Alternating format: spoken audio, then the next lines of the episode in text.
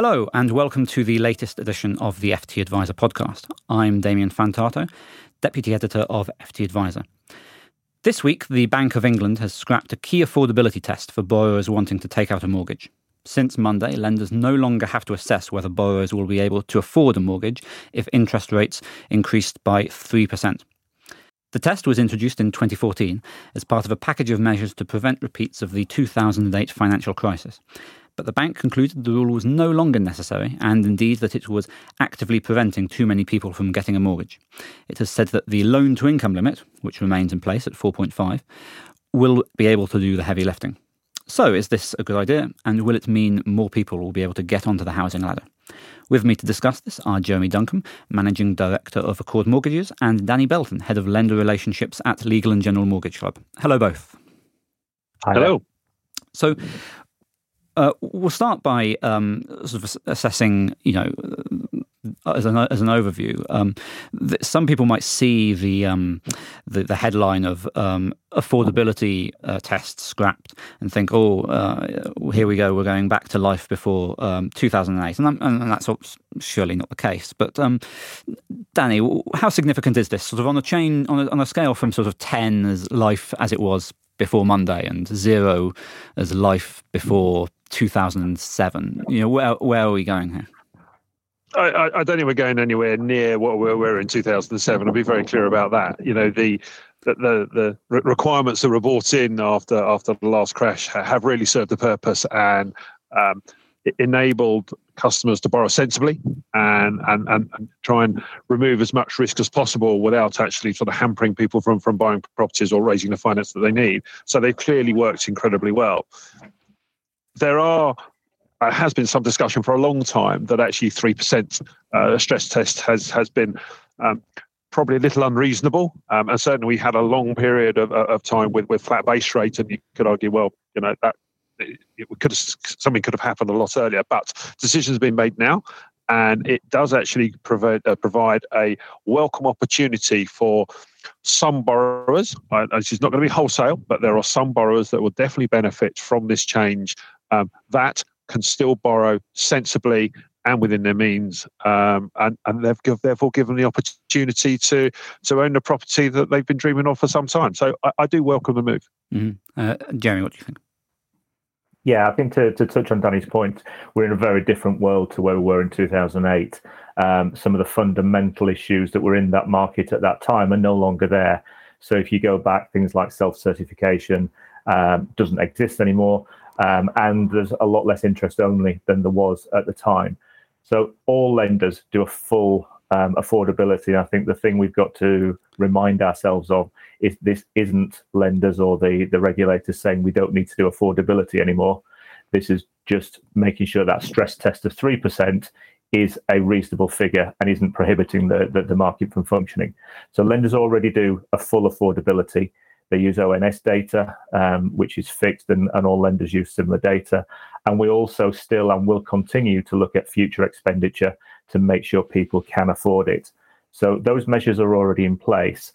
What the three percent was inhibiting, um, especially in a rising interest rate market, and we talk about timing, um, with base rates going up, it may seem like a strange time to do it, but actually it's a really logical time to do it, because if you think about base rate and S V Rs going up, you could find a situation where lenders were having to stress at eight, eight and a half, even nine percent, um, which just isn't realistic in a market where no forecast I've seen is going above bank base rate being three percent.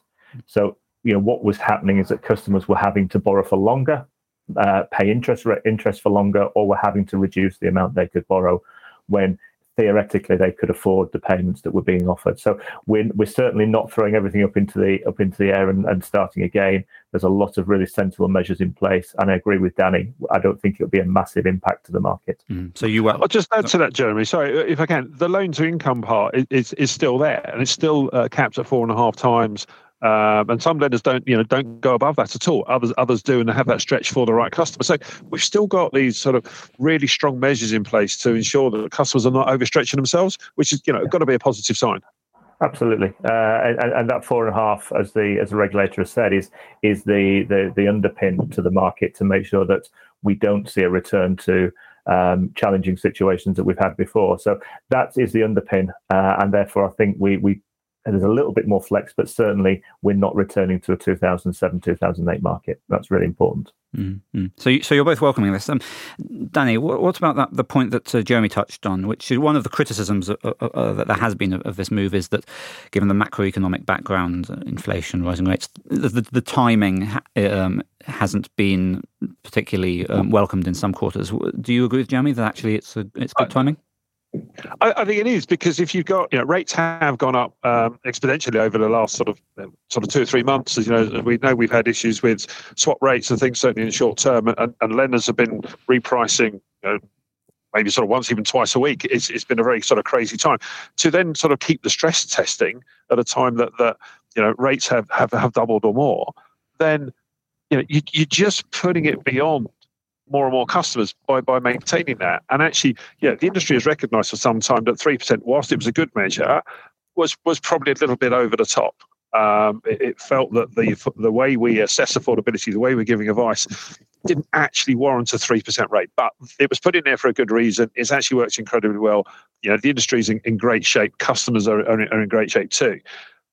I think to continue that through certainly raising... Uh, uh, uh, a rising rate environment would just make it incredibly difficult. So, so yeah, now now is a, a good time. I think a lot of people, you know, like me, perhaps would have thought this could have come a couple of years ago, where base rate was just incredibly flat and benign, because it wouldn't have made a great deal of difference. But the fact is, the change has been made, and it is at a time where we're in a, uh, where rates are going up. So, therefore, actually makes some sense that, you know, we're still addressing affordability in the right way. We've still got our L T I. We're still making sure the customers are borrowing sensibly. Just reducing the the the, the stress rate a bit does actually help and can ensure that the borrowers can can get what they need. So mm-hmm. I think it's it's been good good timing on reflection. Mm-hmm. And, and I think just to add to that, you know, lenders are um, that there hasn't been a rush, and I don't think you'll see any sort of rush for lenders to start reducing the, those stress testing. We, we, we're all stressing at round about seven, seven and a quarter, seven and a half percent currently.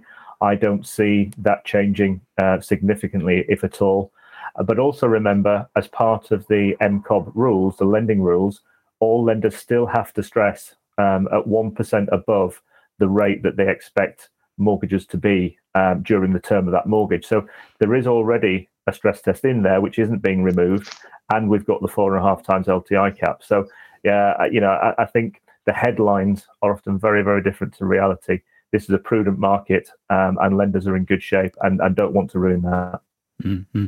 Uh, some of the research that the bank has released um, uh, as part of this change shows that uh, the rule forced six percent of borrowers a year, which doesn't sound like many, but that's thirty thousand people, uh, to take out uh, a smaller mortgage uh, than they could have done. Um, Danny, to what extent has this been a problem on the ground, do you think? I don't think it's been a huge problem at all. I, I, I really don't. You know, we've been through some, some difficult times, and Let, let me just cite the back end of COVID, where you know we, we were all pushing for ninety-five percent lending to come out, and, and you know Cord were leading the way at the high L T V, which which was great. But but the reality is is that actually more customers were, were, were keen to get a ninety percent deal, so they were finding ways to raise extra income. Uh, family support, you know, friends, things have, have all helped. And I think that you know the fact that um, the research suggests that borrowers may be sort of forced to borrow less. Well, Two, two things. Either they, they were going to stretch themselves to, to a place which might have been uncomfortable. The rules might have prohibited that. Or they've actually found a way to actually uh, increase the deposits that they've had or, or needed to get in order to be able to afford the property to, to get the outcome that they actually wanted. So I don't think it's been that prohibitive. Now, clearly there will be some customers that would have been affected. But on the whole, no, I, I think it's, um, it's it's it's not been a problem. Mm. Jeremy? I'd just add to that, Danny. Yeah, I, I think that... people borrowing less than they would like to isn't really an issue. You know, I, I think in the whole scheme of things, somebody borrowing a little bit less than they would like to borrow could never really be a major problem. What is a major problem, what has really affected people, is that they have been forced into taking a longer term loan than they would like to and they could afford, um, they feel they can afford. So we had a lot of uh, changes to the market where we're seeing an increase in terms, so thirty-five years, even forty-year terms.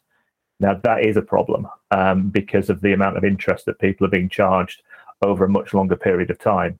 Um, the, the the whole benefit of a mortgage is the shorter it can be, the less interest you will pay.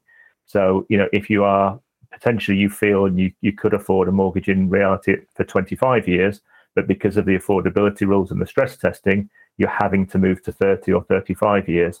Then there is some customer issues there. So I think what, taking away the stress test, uh, it's the other end of the market that it will benefit people not necessarily having to take longer term mortgages um, than they have had to do recently. Mm. So how many of these, you know, thirty thousand people, let's say, do you expect to be able to borrow significantly more or borrow on a shorter term?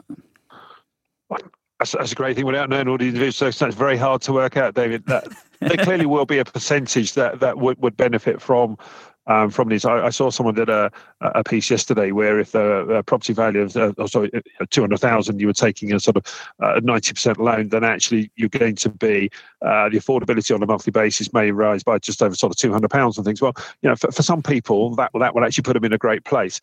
But it's difficult to say for all without actually analysing all, all the different circumstances that are there. But the fact is, this, this is still a positive move. And, it, you know, I don't think we were ever going to expect anything that was going to um, help a real mass of people that maybe some of the others. If you take, you know, Help to Buy, for argument's sake, that helped a really strong cohort of people that were looking to uh, to get onto ladder. This is subtly different. And yes, there will be a cohort that, that would benefit. I don't see it being huge numbers, but there's also the flip side to actually say, well, you know, if they couldn't afford it, we are finding ways to actually raise bigger deposits to to make sure that the borrowing is still in line and we're still able to achieve the, the, the goals that we want. Mm. Jeremy? Yeah, so, so, so I think w- what we've got here is is a, an opportunity maybe for a few people to, to benefit, um, but overall it's to allow the market to continue to function, um, you know, going forward and, and, and taking out some of the, uh, you know, the barriers, the the uh, the f- false barriers, if you like, that w- that were in there restricting the market. We've still got a lot of demand in the marketplace, and that's that's important to see. Uh, but again, this will help a few people um, who, who who can now borrow a little bit more over a shorter period of time. But I think that the, the key thing that this really highlights is the the importance and the value of advice.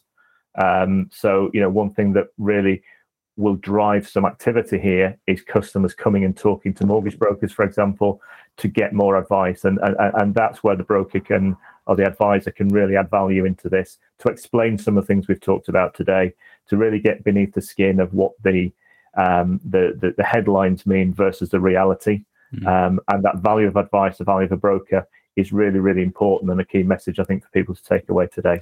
Jeremy, if I, if, if I could ask you, this might be impossible, but if, if I could ask you to try and describe the sort of what the sort of borrower who you think would be most likely to to benefit from this rule. I mean, would there be a, like a first-time buyer um, looking to, you know, uh, who's sort of struggling to, you know, get a get a uh, who's got a, a sizable deposit but can't necessarily get the the loan of the size they need? What, what, what, just try and describe, you know, if if you can, the sort of the the sort of borrower that you think might be likely to benefit from this.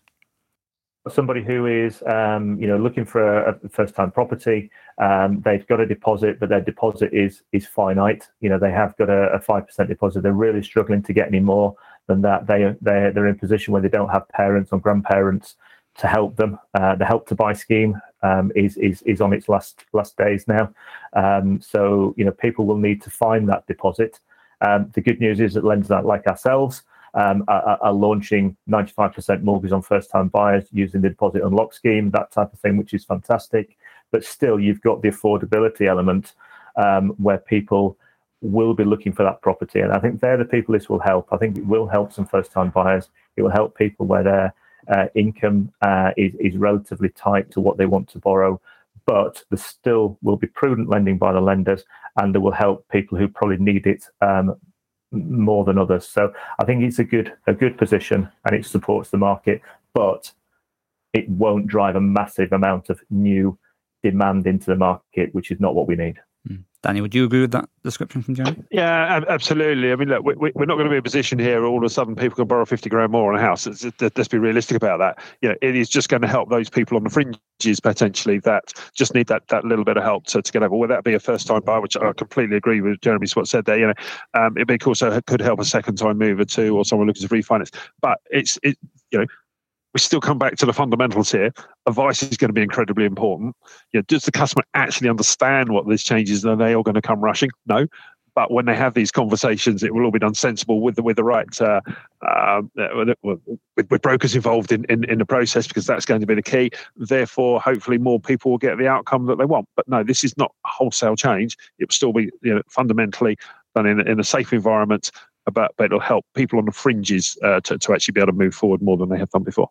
Okay, um, you've you've both mentioned that it's not going to have a, it's not going to have a huge amount of, of impact on demand, which I, I guess means that it's not going to have a huge amount of impact on things like house prices. Is it going to have a huge amount of impact on um, you know availability of, of, of mortgage loans to to certain types of uh, uh, to certain types of borrower, Danny? Um, uh, I, I mean, it's, it's, that's a difficult question to answer. So it's probably two parts there, Damien. Do I think that, it's, that that house prices are going to accelerate just because of this? No, I don't. You know, house prices have grown. Uh, there was a latest report coming out today to saying that the house price goes annually is eleven percent. We are expecting a cooling. Um, you know, I think there's other factors in the cost of living rise that, that, that people will take into account um, when they now start to sort of look at buying houses and things. So, um, you know, we've also got to recognise we've still got a supply and demand issue in in in, uh, in in the purchase space too. So, you know, those things are going to hold up uh, house prices sort of reasonably well. I don't think they're going to fall off a cliff anytime soon, but I'm no economist. I'm not going to sort of judge on that.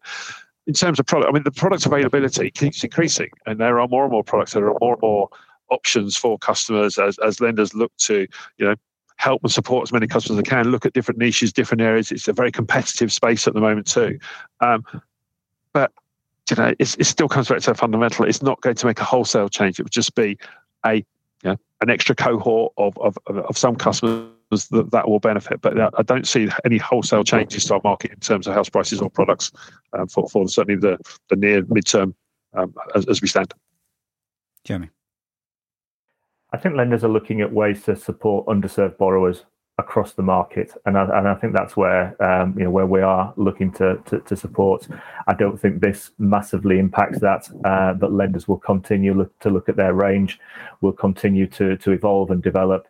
Um, it's very simple for someone to get a sixty percent purchase or a seventy-five percent remortgage. There is lots and lots of choice at fantastic prices out there. So um, what we're certainly trying to do, and a number of lenders are trying to do, is to support that more underserved market.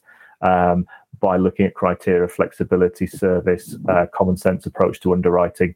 Um, this is a small part of that, uh, but it's not part of a, it. It's not the main strategy that a lender will rely on to grow the support for uh, underserved borrowers. Mm-hmm. And and finally, to, to, to finish off, um, we've one of the things that we've touched on uh, without discussing it um, in depth is the uh, the loan to income ratio, still at four point five percent. Um, but some of the um, recent data from the O N S says your house price is now at eight or nine times income. Should should the the, the loan to income ratio be um, something that we should be looking at as well, or should that be staying as it? As, as as as it is uh, to avoid uh, to avoid a repeat of any any of the nastiness from uh, two thousand eight, so Jeremy. I think we've got a whole new podcast if you want to do that another time uh, on the, on that topic. But um, no, I, I think where it sits at the moment is is the right level. Um, you know, the, the the the current environment, the current market, lenders, and the whole market relies on us being prudent, um, lending to people who can afford it. And I don't think it's time at the moment to move that four and a half. Mm, Danny. I, I couldn't agree more. We, we've got a sensible level. We're used to it. There is the flexibility to actually go to a higher L T I for for, for some cases, and lenders choose to to use that uh, capacity or or not. It's worked incredibly well, but we really don't want to get back to a position whereby, you know, we are stretching people unnecessarily just because we, we've sort of changed some rules. Everything has got to be affordable.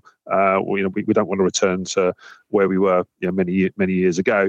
Um, The, the, the mortgage market's in, in rude health. Uh, customers are getting great advice. They're getting great opportunities. So let's not fiddle with something that's not really broken. Cool. Okay, great. Well, thank you. Um, thank you, Danny, and thank you, uh, Jeremy. And uh, thank you for tuning in. And uh, listen, tune in again next week for the next edition of the F T Advisor podcast. Thank you. Hey, it's Danny Pellegrino from Everything Iconic. Ready to upgrade your style game without blowing your budget? Check out Quince. They've got all the good stuff, shirts and polos, activewear and fine leather goods, all at fifty to eighty percent less than other high-end brands. And the best part? They're all about safe, ethical, and responsible manufacturing. Get that luxury vibe without the luxury price tag. Hit up quince.com slash upgrade for free shipping and three sixty-five day returns on your next order. That's quince.com slash upgrade. Hi, I'm Daniel, founder of Pretty Litter. Did you know cats tend to hide symptoms of sickness and pain? I learned this the hard way after losing my cat, Gingy. So I created Pretty Litter, a health monitoring litter that helps detect early signs of illness by changing colors, saving you money and potentially your cat's life. Pretty Litter is veterinarian developed, and it's the easiest way to keep tabs on your fur baby's health right at home. Go to pretty litter dot com and use code ACAST for twenty percent off your first order and a free cat toy. Terms and conditions apply. See site for details.